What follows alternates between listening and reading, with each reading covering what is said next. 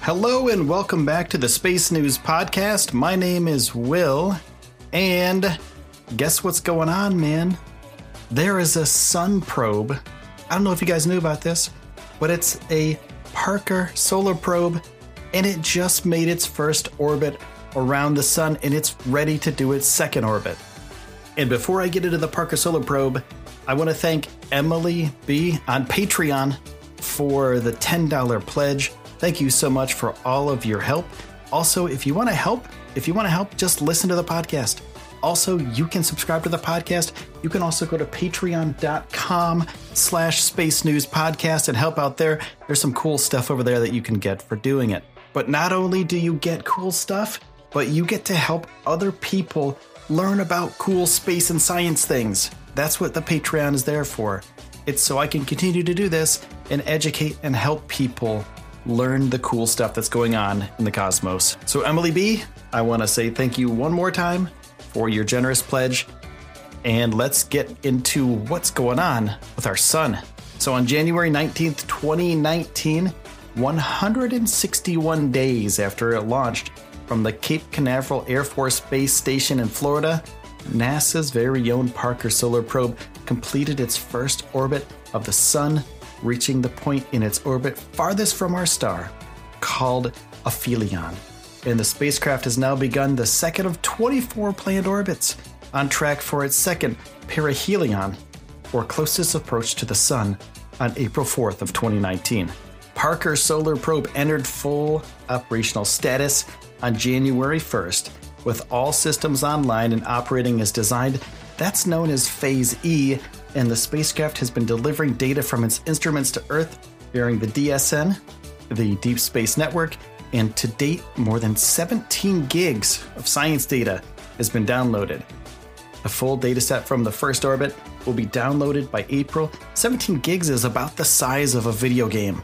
If you download like a AAA video game on Steam or Xbox or something like that, 17 gigs is a pretty decent size. So that's about the same size as a modern AAA video game.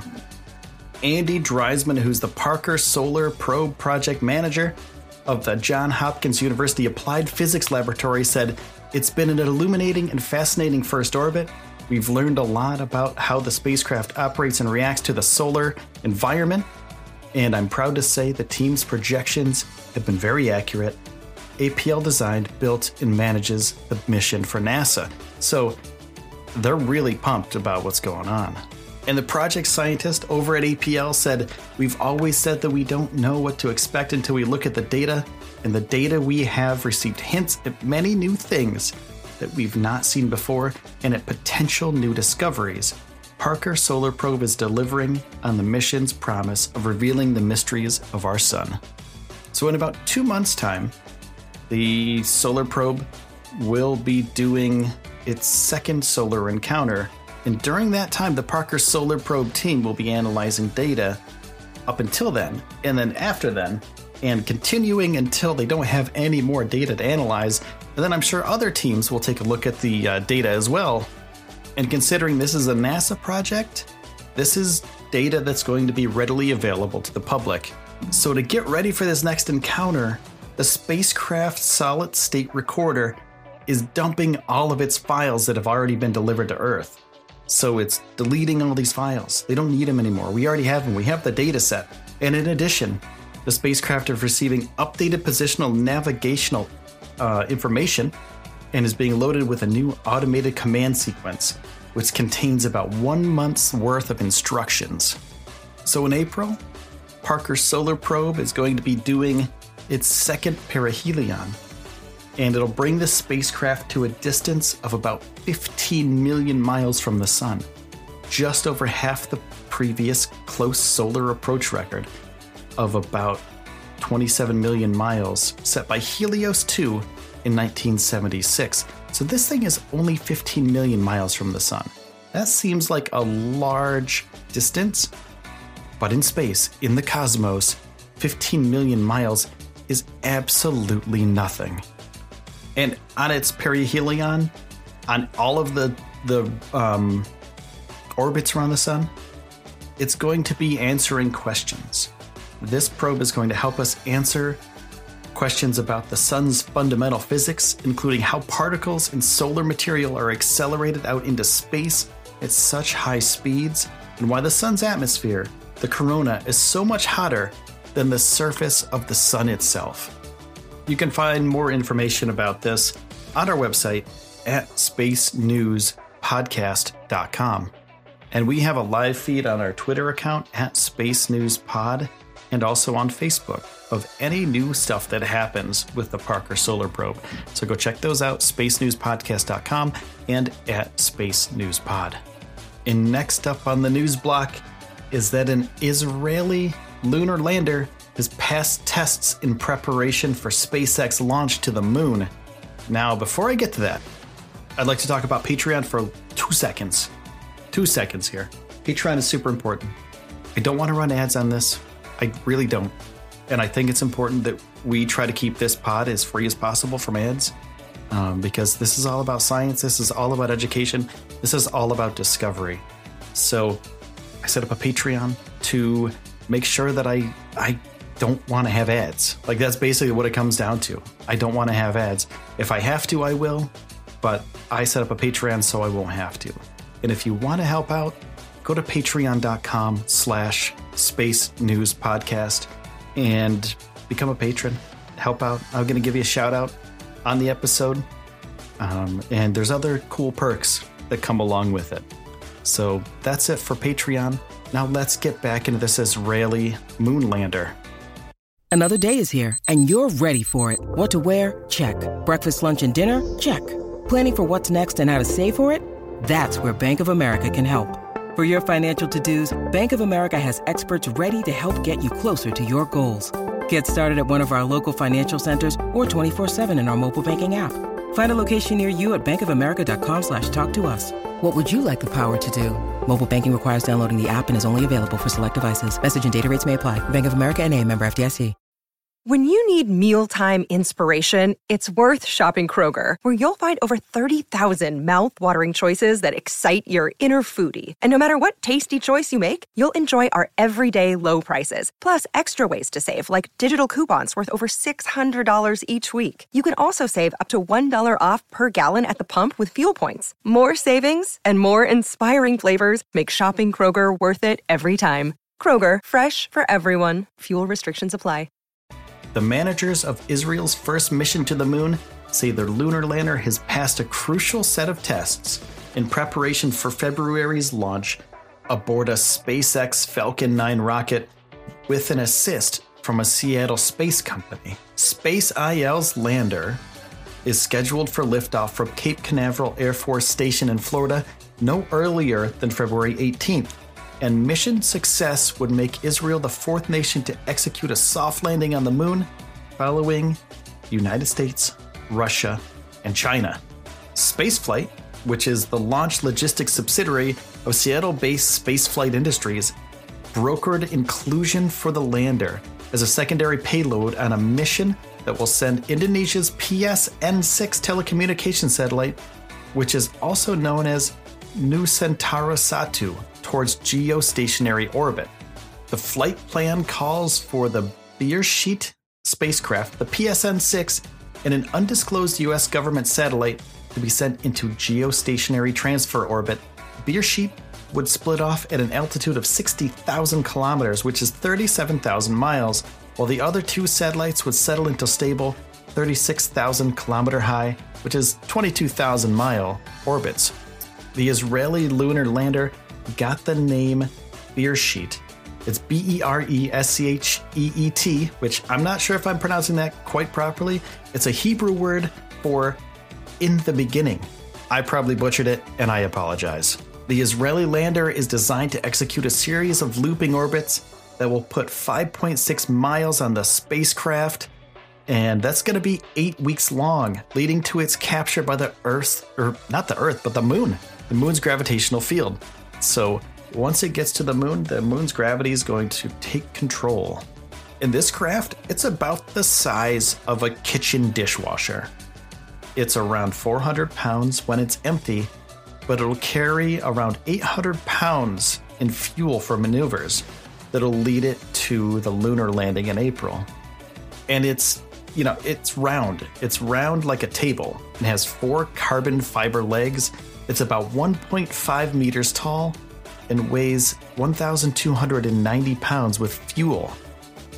And that's 2/3 of the weight. The fuel is 2/3 of the weight. So what's cool is on this, there's a space time capsule.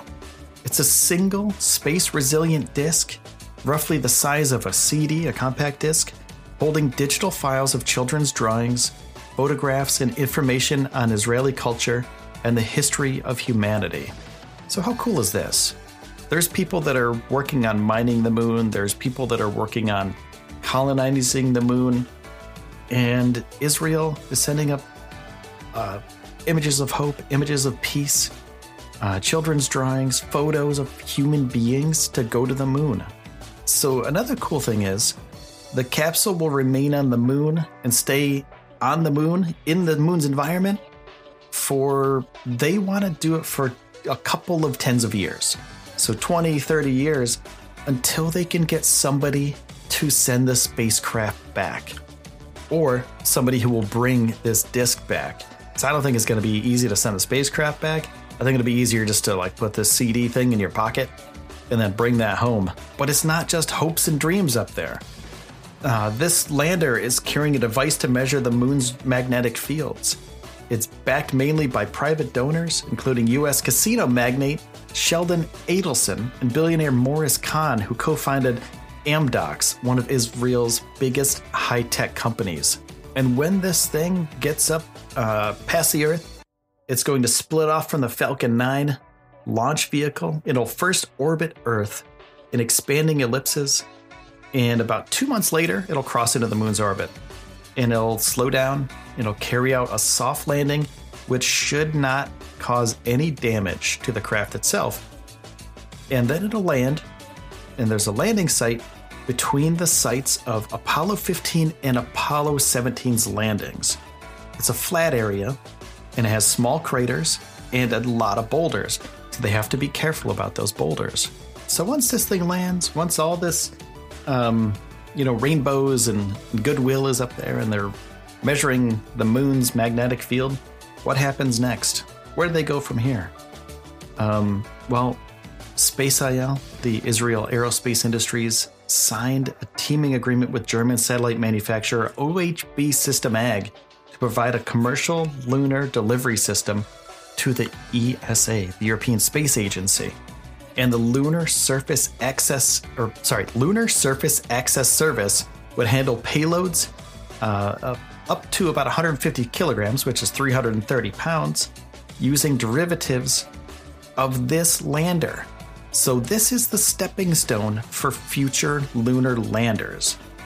Not only is it cool that it's taking stuff up now, this is a test. This is just a test to see what they can do, see if it'll survive. And if it does, there's cool stuff that's going to happen in the future. So OHB, which is the German satellite manufacturer, they partnered with Blue Origin. The billionaire Jeff Bezos, the guy from Amazon. They partnered with them for a future moon mission that would use Blue Origin's large Blue Moon lander in the future. OHB released a statement and they said, "We are delighted to have gained Blue Origin as a dialogue partner who has established itself over the past few years as one of the leading companies in the aerospace industry. We are convinced that the mixture of the respective competencies will quickly lead to concrete approaches to further cooperation." Sounds very corporate to me. Sounds like someone's going to be doing some serious moon business happening in the future. And Blue Origin, it's headquartered in Kent, Washington, and it plans to start launching the New Glenn from Florida in 2020. That's the earliest that they're going to start doing it. And the first Blue Moon mission to the lunar surface could take place by as early as 2023. So that's pretty cool stuff for lunar exploration in the future. OHB is going to be a pretty big partner with this. Blue Origin, pretty cool, man. They're stepping up their game. And Israel is also stepping up their game to get some lunar landing happening So that's it for the Space News Podcast today, guys. My name is Will. I want to say one more time, if you have a chance, go to spacenewspodcast.com. Hit me up on social media at Space News Pod. I got some DMs from people asking me about Patreon, so I thought I would just say it out loud today. I think it's easier that way than trying to type it over and over and over again. So if you'd like to support the podcast, here we go again. Patreon.com/Space News Podcast. That's Patreon.com/Space News Podcast. I'm well over 100 episodes now. I think we're 107. Not very well over, but we're pretty good. Over 100 episodes. I'm here for the long haul, my friends. And, you know, we're going to keep talking about space, astronomy, and science news for everybody in the cosmos. So for the Space News Podcast, I'm Will, and thank you for listening. I will see you soon.